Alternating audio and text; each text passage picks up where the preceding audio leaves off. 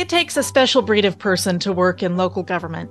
You have to be good at what you do, you have to be creative, you have to be flexible, and above all, you have to be dedicated. So, finding and keeping talent in municipal government can be a bit of a challenge. And because cities are such unique workplaces, it's really important for city management to also be flexible and creative with human resource management. So, our guests today have some experience in doing just that. It's my pleasure to welcome Gina Nash. She's the city manager for the city of Sachse, and LaShon Ross, who's the deputy city manager in the city of Plano. Welcome to both of you. Welcome to Perspectives. Thank you. Thank you. Great to have you here. So, before we dive into human resource management and being creative with it, tell us a little bit more about yourselves. Um, Gina, how long have you been in Sachse, and what did you do before you were there? So, I've been at the city of Sachse for a little over eight years. I've been city manager uh, all during that time. Prior to that, I was at the city of Forney as assistant city manager for seven years. And I've worked for various cities, including uh, North Richland Hills, Arlington, even the city of Chicago uh, during my tenure um, uh, in city management. And I've got some private sector experience uh, with Arthur Andersen with uh, government and not for profit clients. And all in all, I've been in and around government for about 30 years. Right. Well, City of Sachse's lucky to have you. you. And LaShon, how did you come to be in the city of Plano? Uh, I'm from Texarkana. Started my career with the city of Texarkana, Texas, back in 1988 and uh, worked in human resources as HR director for almost 13 years with the city of Texarkana, Texas, and then had the opportunity to come to the city of Plano as HR director in 2001 and uh, worked with the city of Plano for 15 years as HR director and retired in 2016 as deputy city manager. Um, and find my, myself back at the city of Plano uh, almost two years now uh, came back as HR director and am now back in the deputy city manager role and doing a dual role right now until we actually hire an HR director. So, um, have been in local government for about 35 years and still love it. And it sounds like the city of Plano still loves you. So that's great. Yes, fortunately. well, wonderful. Um, let's talk a little bit about human resources. Um, LaShon, you have an interesting perspective on this because you're both a human resources manager and a deputy city manager. Um, but tell us a little bit about the role that city management plays in human resources.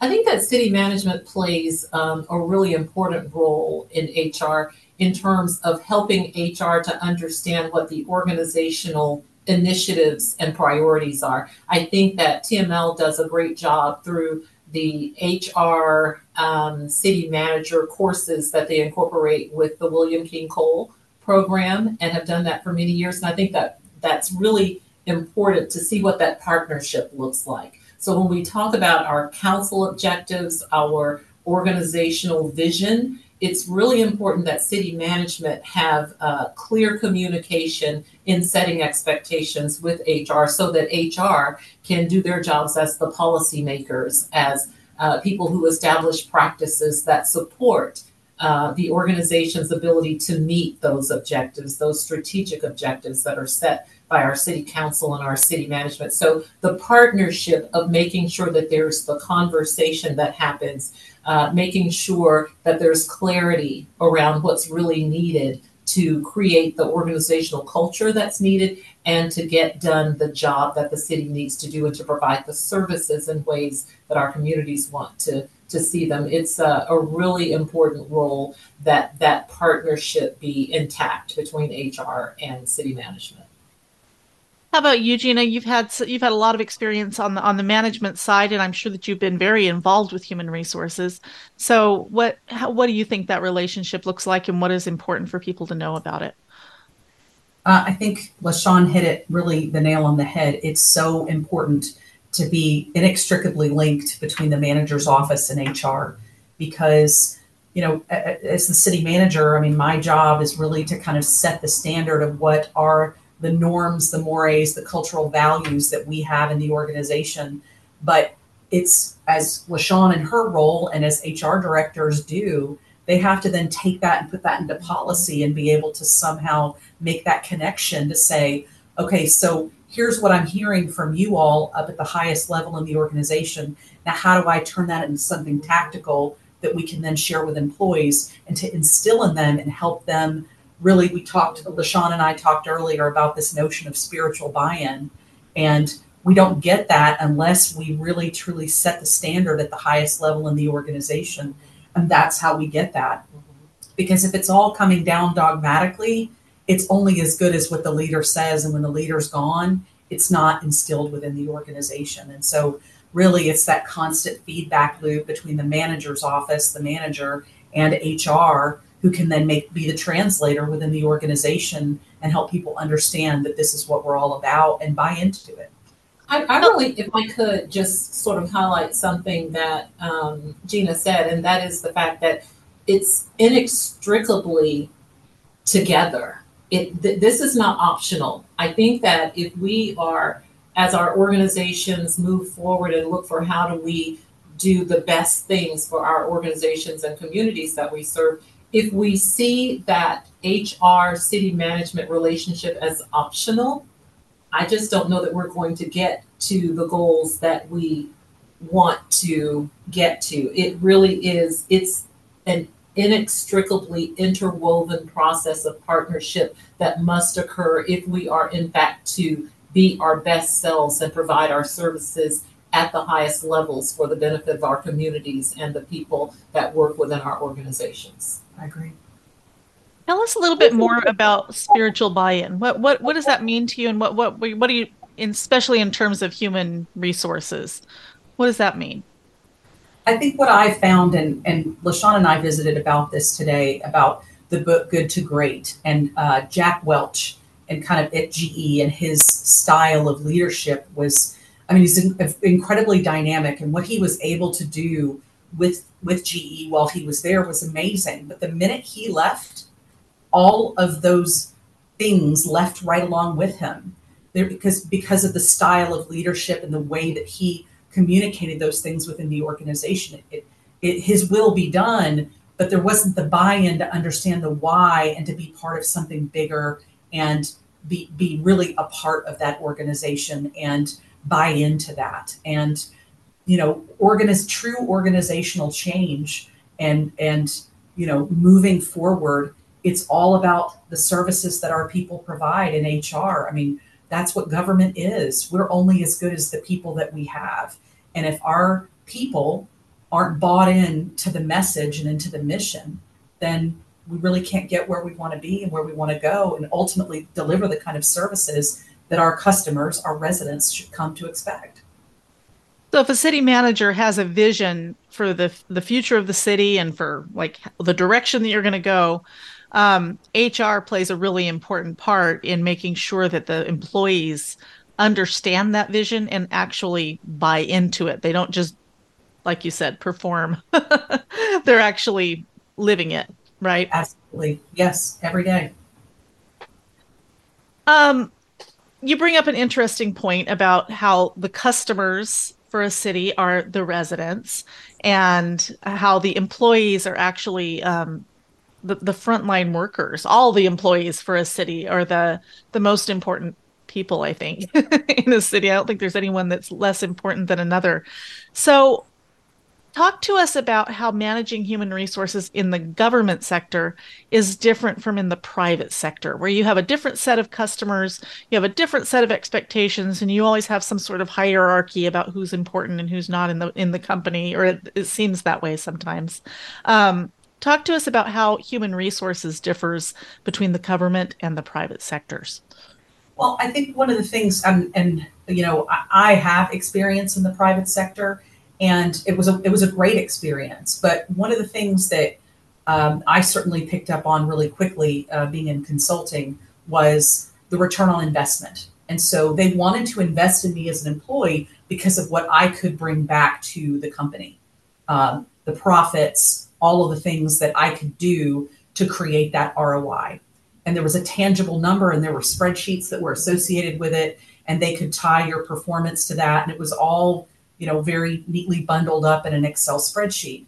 Whereas we're in what we do, it's it is those intangibles and our investment in our people and truly that we care about them as human resources, not as human capital, and that we care about them that they in turn will give that same kind of care and compassion in whatever it is that they do for our city, whether they're a police officer, a firefighter, you know, a parks maintenance worker, you know, a library aide. All of those people can provide that level of care and um, service to folks out there if they know that they're cared for and and and we want to invest in them.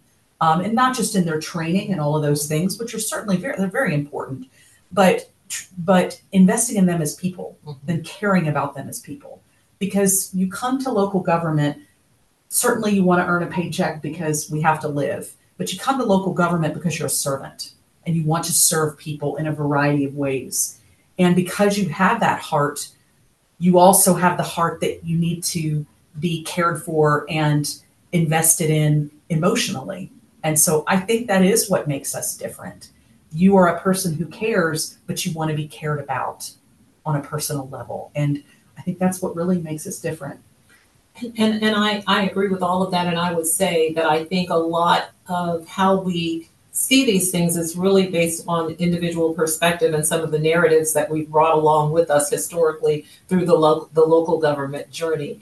And sometimes our thoughts about our value do we have to bring as much to the table when we're in the public sector as opposed to the private sector um, are the qualifications different when we have to come into um, to compete within the, the public sector versus the private sector i'm not convinced that it's that different in terms of how we compete and what we bring to the table. I think that we undersell our messaging sometimes when it comes to those of us in local government and we talk about the things that happen or the things that we think happen in private sector for those who have not ex- who have not experienced it. But what i find is that when you look at private sector and this is not solely for the purpose of, of comparing but when you look at many private sector companies they oftentimes do a lot of different things and they sell these services or these products to their public um, or they may they but they may focus on one um, sort of industry norm.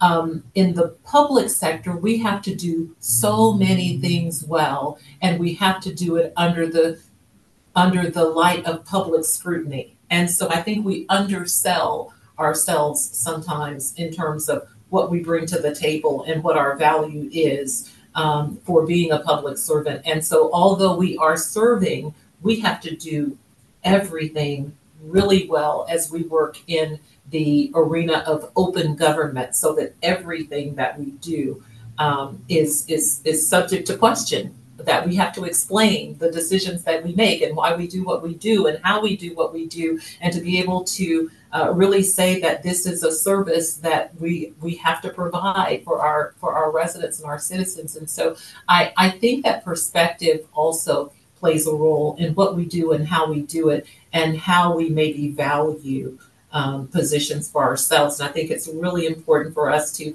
not think of public and private in terms of one is more important than the other or one is more capable than the other, but it's just a matter of looking at the arenas within within which we do our business. Sure. And the purpose of most companies is is to make a profit, you know. Mm-hmm. But the purpose of local government is to ensure that your city is running, you know, so it's, it's very different. Um, yeah. and it's a different mindset. manage, and we still have to manage the budgets. You know, maybe right. we don't have a bottom line profit margin. We talk about that a lot. We hear that a lot, but we have a budget. And as our city manager tells us all the time, we're going to live within a budget. And so we have to make good, solid, defensible decisions about how we use the resources that we're given to be able to provide the services that are requested of us. And so, again, I think it's perspective. We can talk about the money or the budgets or the profit margins, but at the end of the day, we have a certain amount of money. We have to do a lot with it. We have to provide services. We have to do the jobs. We have to do them well. We have to be able to defend the decisions that we make. And that's not that's not just a little bit of stuff. That's a lot. and people have high expectations of us, and we must deliver. Sure, your shareholders are the the residents of your city. Absolutely. So they, they have a, a big stake in how you're spending yeah. that money and what yeah. you're what you're doing and what you're providing for them for sure. So, what are your philosophies for um, attracting and retaining good talent in local government? Because that's an important part of human resources, both the attraction and the retention. Mm-hmm. I think we have to know the environment first of all. We have to be aware of what's going on in the in the larger environment. How you know what are people looking for? What are the recruitment demands? What how how do we need to compete? What are the benefits and compensation packages that people are looking for? I think first and foremost we have to know what is the environment that we're competing in. How are we recruiting and, and where from where are we recruiting and how are we doing that?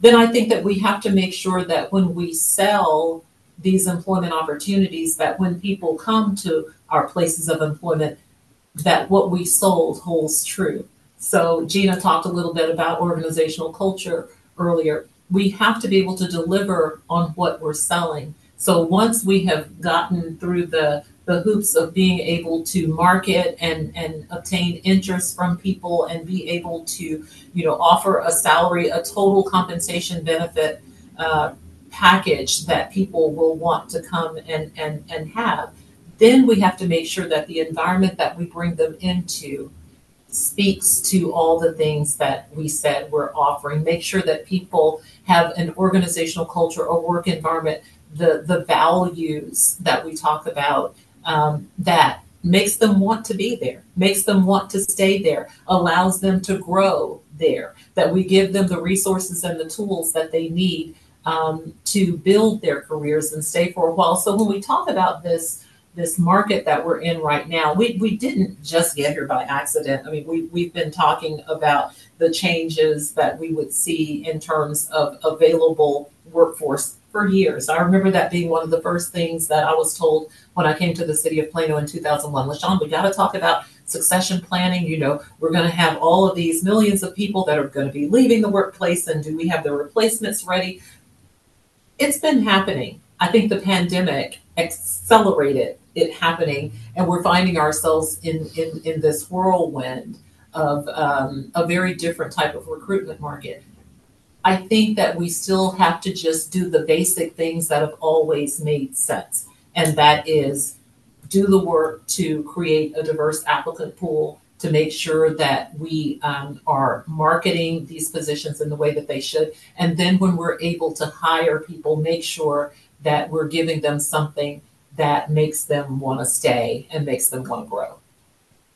And even I would add to that, you know, often, especially, you know, in a larger city, LaShon um, has a bit of the luxury of, and, and Plano has been known for uh, being able to not just attract and retain, but move folks around within the organization, put them in other organizations and have them come back. I mean, you've really always been at the cutting edge of that. And, and and an example of that is that Sachse was able to take advantage of is we were looking for a new fire chief.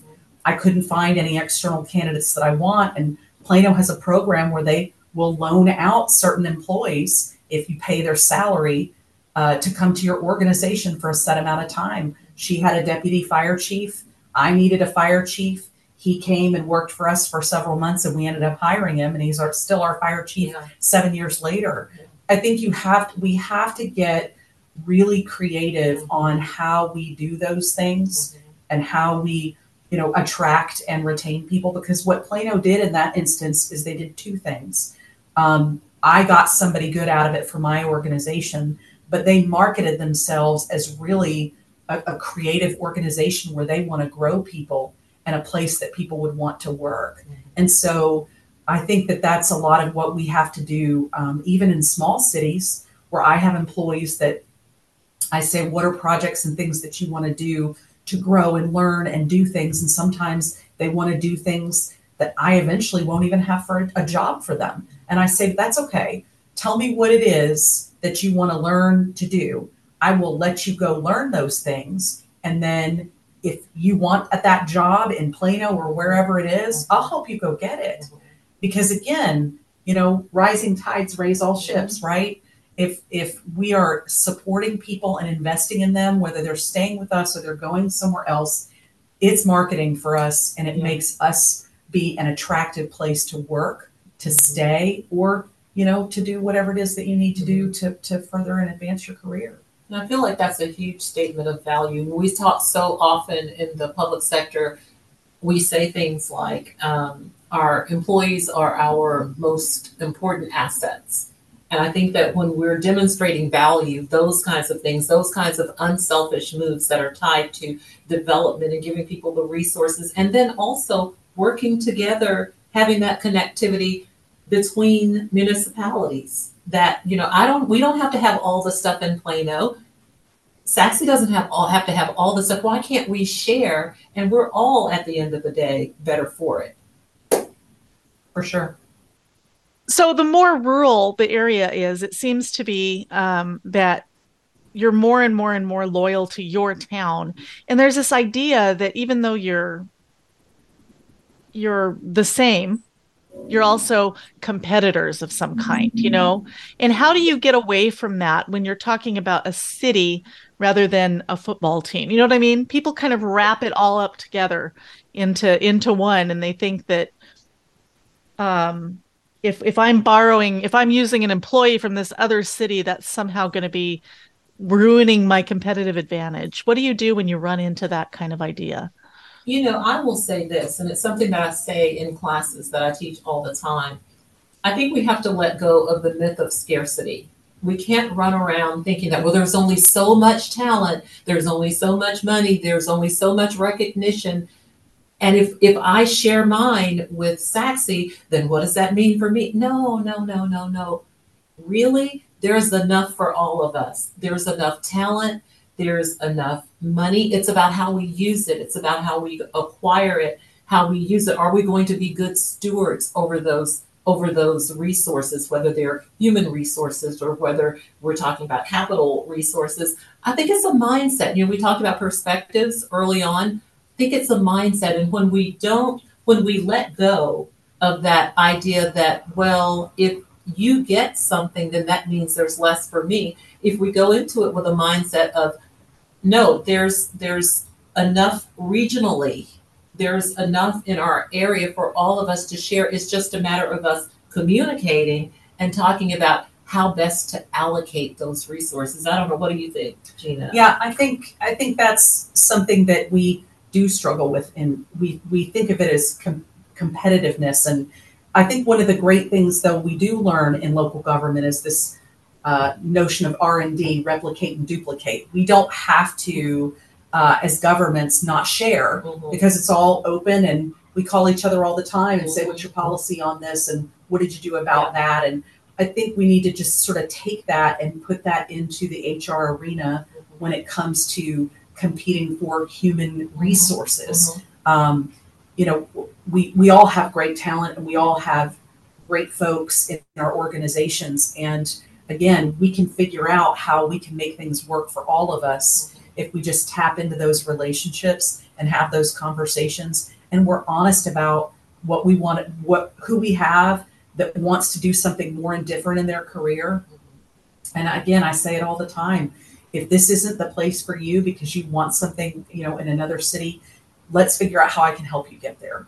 And we may cross paths again, and we may not, or you may send somebody my way because they might want something that I have. In the end, you know, we'll we'll all make it a better place if we all kind of look at it as a, a much bigger picture of of community of resources than just our own city. And this profession itself is is much bigger than just one city, of course. So, Mhm. you know, if you're helping a manager in another city, you're helping the whole profession and you're you're really helping yourself in the long run, it seems like. Absolutely. So what are some other creative practices that you've employed to help make sure that you both have solid teams in your cities or um, that you've you've boosted the the the the profession in general? Well, I think, you know, like one of the things LaShon talked about is a lot of these things that we're experiencing now, they were coming before COVID. I think we just didn't want to didn't want to see it. We wanted to keep things the way they were because that's how they always were. And I think COVID really helped us to learn things like we can close down and we can still provide amazing services to our residents and knock it out of the park every day. We can. And it will look different and it will be different, but we proved that we could do it and we still can. And so I think what it did though is it helped elected officials get kind of the permission to be able to have the courage to say, okay, well, let's try some of these things we've never tried before. I mean, it could be things like we changed uh, our hours here at the city of Sachse. We're Monday through Thursday, uh, 7:30 to 5:30, and on Fridays we're 7:30 to 11:30. And it didn't cost us any money, and it was a huge, huge, uh, uh big deal for our employees. They really love it. Um, that they could go on an appointment on a Friday afternoon or pick up the groceries early or get home and make a snack when their kids walk in the door that it, it, that those extra four hours were just like gold to people and and explaining to the council and to our public that it didn't cost you anything and you gave a perk to an employee that now they they are they're very appreciative of and now is a benchmark in which they will be looking if they ever wanted to leave and they loved that we made that investment i was telling her you know, sitting down with a group of employees and they wanted to wear jeans every day. I, am I'm, I'm a fluffy middle aged woman. I would rather die than wear a pair of jeans every day. but our younger folks and other folks love that, and that was a big perk to them. And I got emails from people, and people stopped me in the hall and thanked me and said, "No, thanks for doing that. That's that's really important to me. I want to be able to do that every day." Didn't cost us a dime. I think we we think of of benefits as things that cost money. And that is not always the case, number one. And number two, what constitutes a benefit to me is not the same as a benefit to a different group of employees. And so, again, back to that phrase again of spiritual buy in, pulling people in and talking to them and saying, what is a benefit to you? What matters to you? What do you feel like makes you want to get out of bed in the morning because you know that Friday you're only going to work four hours and you're going to get to go have lunch with a friend and you know pick up your prescription early and still get home and throw in a load of laundry and and finding out what what everyone's needs are and so that we can we can provide that. I think that's important. I mean certainly benefits you know we all have to look at what's provided out there among our peer cities and uh, particularly on the public safety side. That's a very big deal. And when they make the decision to start in an organization because they typically stay their entire career in one organization because the way their pay works um, and you know lateral moves can cause you know stagnation and in progression of employment they are looking and they're looking at all the cities that they could apply to and they're checking off every benefit. And you want to make sure that you're in there with your competitors that it's nice to have something where you stand out. Our council made a, a, a huge investment by saying we are going to have family medical leave paid for 12 weeks and not just for having the birth of a child or the adoption of a child. But if you have a parent that is ill if you have you know things like that that would qualify it's all of it. That's a huge deal. And it's been a game changer here in our organization. We have a lot of young people that are coming here because of that. And because they want to have children and not be unpaid for 12 weeks. That's very scary. And so, um, recognizing that life happens to people and that it shouldn't be a punishment, and that we have to figure out a way to help them through those life events, and that we support them, and their job's still here, and they're going to be financially okay through it. What um what are some of the benefits that people are asking for, especially the younger people who are who are wanting to be a part of a city? You know, maybe they maybe they have competing offers from the private sector or maybe they have competing offers from other areas. Um, what what kinds of benefits are they looking for? And I'm not talking about just traditional health benefits, but some of the things that you mentioned, some of the work life balance issues. Um, what what kinds of things are people asking for and that you notice as as maybe trends that we can all pay attention to and try to figure out creative ways to offer you know when we talk about the scheduling flexibility that the local government organizations have now embraced many of them um, that is what we hear a lot i know that in the past um, several positions that we've posted at the city of plano one of the first questions that people will ask is, can I work remotely? And, and we have to decide, does it work for this position or does it not? And we're upfront with them um, as to whether it can be a remote position or whether it can be some remote work. Uh, some people want to know, can it be fully remote? And, and typically we can't get there. Um, but the scheduling is, is, a, is a big deal.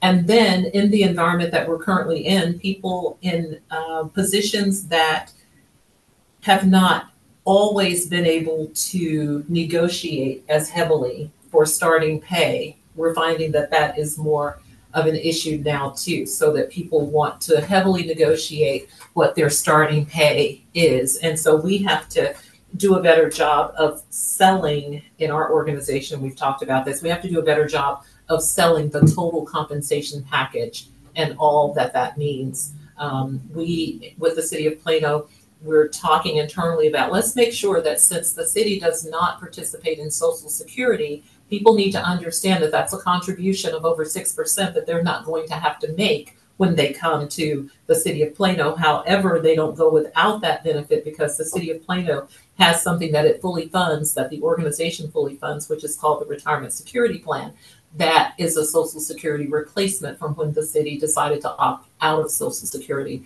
um, in the 1980s. Um, we talk about those things. We talk about professional development because when we look at the, the trends for um, younger people coming into the workplace, being able to have personal professional development appears to be important uh, to a lot of people. So we talk about the fact that that's available. But to your to your question more specifically, what we hear a lot is less about the health insurance um, and and not really leave balances and accruals so much. Um, not even maybe retirement with some, particularly those that uh, have come from other industries where retirement wasn't a thing to begin with. But it's more often about what is going to be my starting salary, how do I grow through that, and what is my flexibility in terms of scheduling and whether I work on site or if I'm able to work remotely. That's what we hear most often. I would say that's the same for us. Um, you know what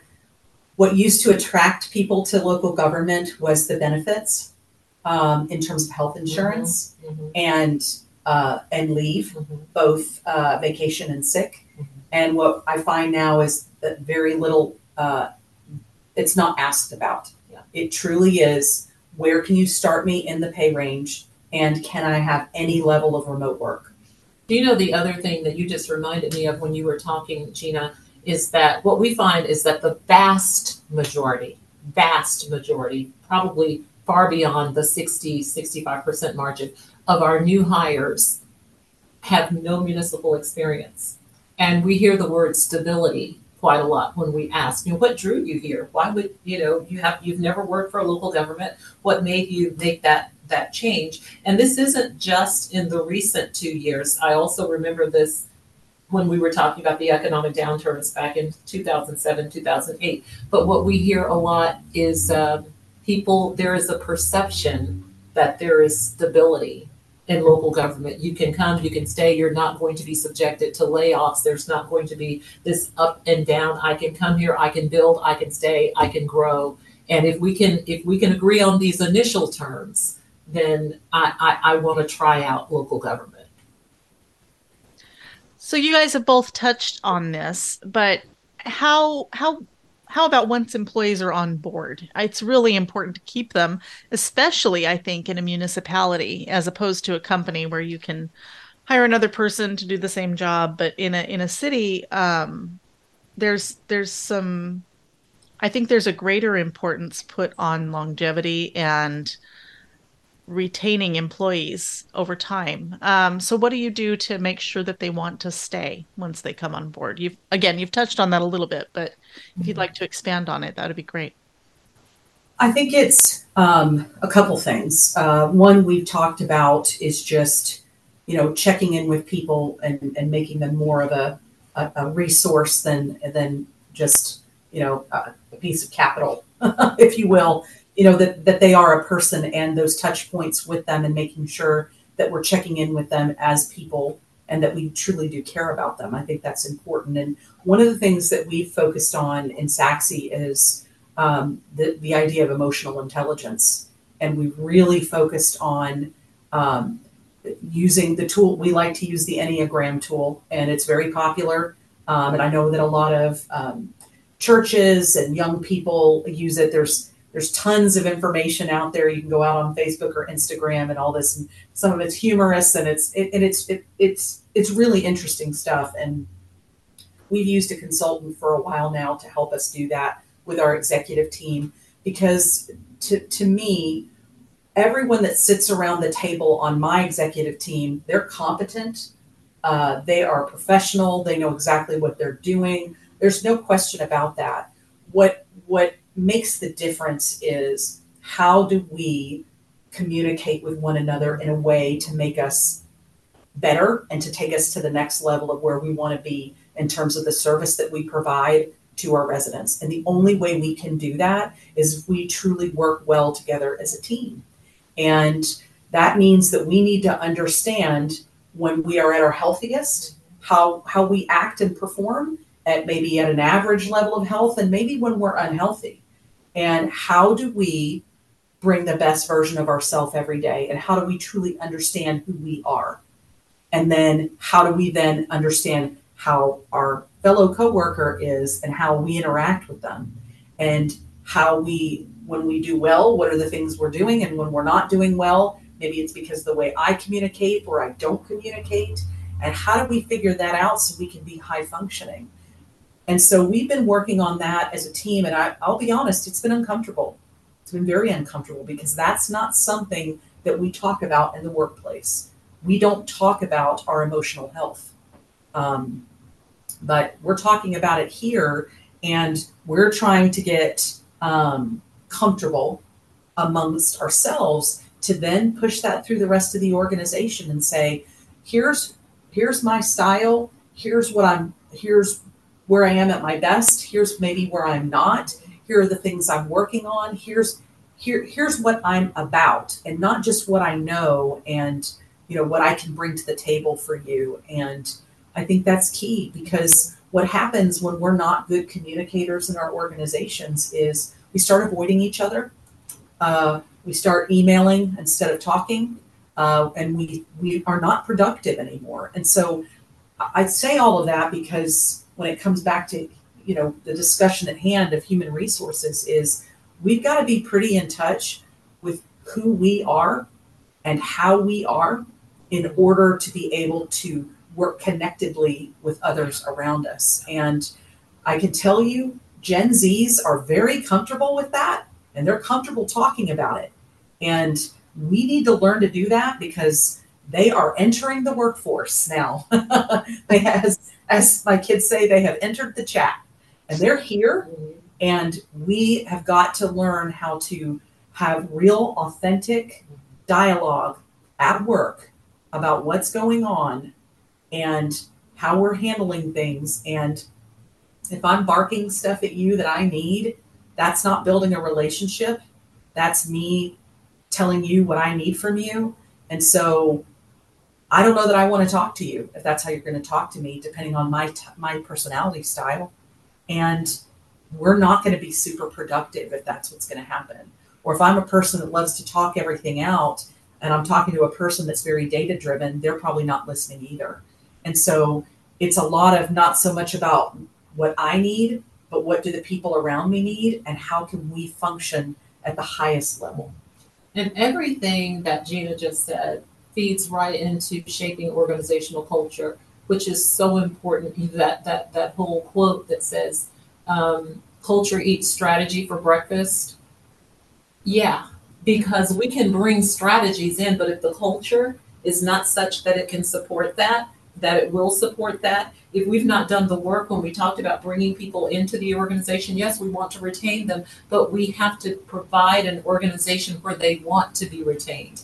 And we need to be certain that we're doing the work on ourselves so that we're taking care of that individual work, we're taking care of the departmental work, the organizational work, because it takes all of us to be attentive to the emotional intelligence, the cognitive intelligence, the uh, the the intellectual humility to be able to say when I don't know, and that I need you to help me learn. When we talk about being collaborative, when we talk about being team focused, then we need to be able to draw from one another. And the way that we can do that is we have to build trust and relationships because it's not helpful when we don't talk about the things that we need to talk about. It's also inefficient when we don't address issues that need to be addressed. It's inefficient when we have to create workarounds because I don't deal with Gina. I don't talk to her. So now I got to go talk to somebody else that doesn't even do Gina's job, but I got to talk to them so that they can talk to Gina so that we can get the work done. It's costing us money. When we talk about being stewards, it's not just about the dollars that are in front of us, it's also about the processes that draw from the budgets that are put in place to be able to help us do our work. So, how we create culture, how we support culture, how we nurture the work environment, and how we all feel in the work environment. When we hear about the DEI and D and that belonging piece and the welcoming, it's just what ought to happen for all of us. It's not categorical, or it shouldn't be categorical. It should be how does every person feel about being part of this organization and what are we doing to make sure that we're providing the type of organizational culture, the type of work environment where everyone can feel psychologically safe, so that everyone can feel like this is a welcoming environment and can feel that they belong, so that we're not just talking words, we are actually walking the talk. And so to do everything that Gina just discussed is so extremely important because if we don't if we don't get the relationships right, the rest is just going to be a whole lot harder. Well, this has been a wonderful discussion about just human resources practices and how important they are, and especially in a city. And um, it sounds like both Sachse and Plano are wonderful places to work. So I hope that um, a lot of people are heeding what you have said and are, are working hard to make their own cities good places to be. Is there anything else that you'd like to add before we go? I, I would I would just say uh, something that we were talking about in a class this morning um, practice makes perfect, and it's something that we've heard from the time that we were what four years old or something. But I think that is really important that we recognize that whatever we're practicing, we get better at it. So if we're practicing avoidance, if we're practicing not putting in the work for the kinds of things that the literature and experience says that are important to having productive, positive work environments, we're going to get better at whatever we're doing. So let's pay attention to whatever to what we're practicing. I would agree, and, and I would add to say that I think we have got to look at human resources very differently in 2023 and beyond than we ever have. Um, it is not what it was when I started out in this career. Um, it is, I mean, we're being led by a different generation now, and we have different generations entering the workforce. And as much as we love to to joke about stereotypes for all the generations, there there they are, those, but they I, I have outstanding millennials that work for me. And I am excited about Gen Z and what they're they are coming on and thinking and doing and and they're excited about this field. They're excited about local government and I can't wait to see what they can do next. So I think what what we need to focus on relative to HR in this business is we've got to jettison these old ideas of how we grew up. And you know I, I joke with some of my staff I, i'm trying to break these break the cycle. And let's not keep doing some of these things that weren't great for us mm-hmm. when we were growing up in this business. And to make it a place that is different and but it's better. And you know in, in those of us who have MPAs, you know, the Athenian oath, we need to leave it better than we found it. Well, we need to do that. And the way we do that is by listening, by engaging, and making things better for the next generation so they can continue to improve on this amazing profession that we're so blessed to be able to do every day. Yeah. Well, thank you so much to both of you for sharing your sharing your insight and sharing your experience and for joining us on Perspectives today. We really appreciate it. Thank you. Thank you. Thanks, Stacy. Bye bye. Bye bye. Thank you so to much to our guests, Gina Nash and LaShon Ross. To find information for creatively managing human resources, please visit our website at tcma.org.